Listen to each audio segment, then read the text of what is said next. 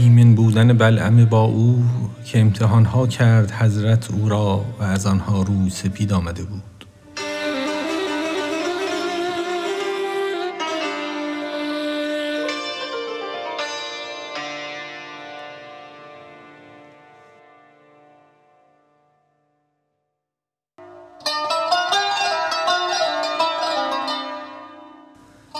بلعم باعور و ابلیس لعین ز امتحان آخرین گشته مهین.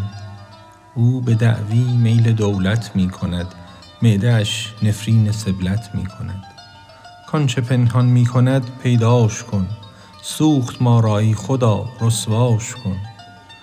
جمله اجزای تنش خصم وی اند کز بهاری لافد ایشان در دی اند.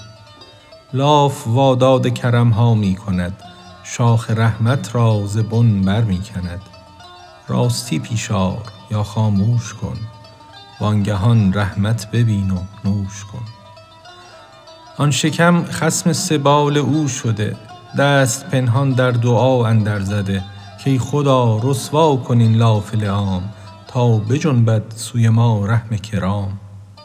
مستجاب آمد دعای آن شکم. شورش حاجت بزد بیرون علم.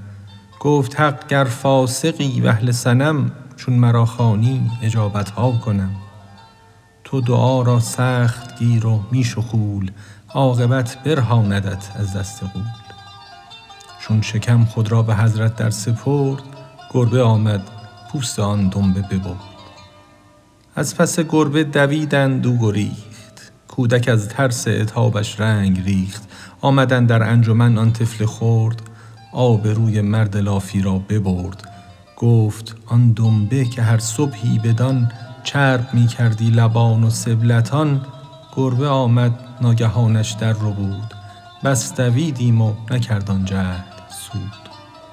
خنده آمد حاضران را از شگفت. رحم هاشان باز جنبیدن گرفت. دعوتش کردند و سیرش داشتند. تخم رحمت در زمینش کاشتند.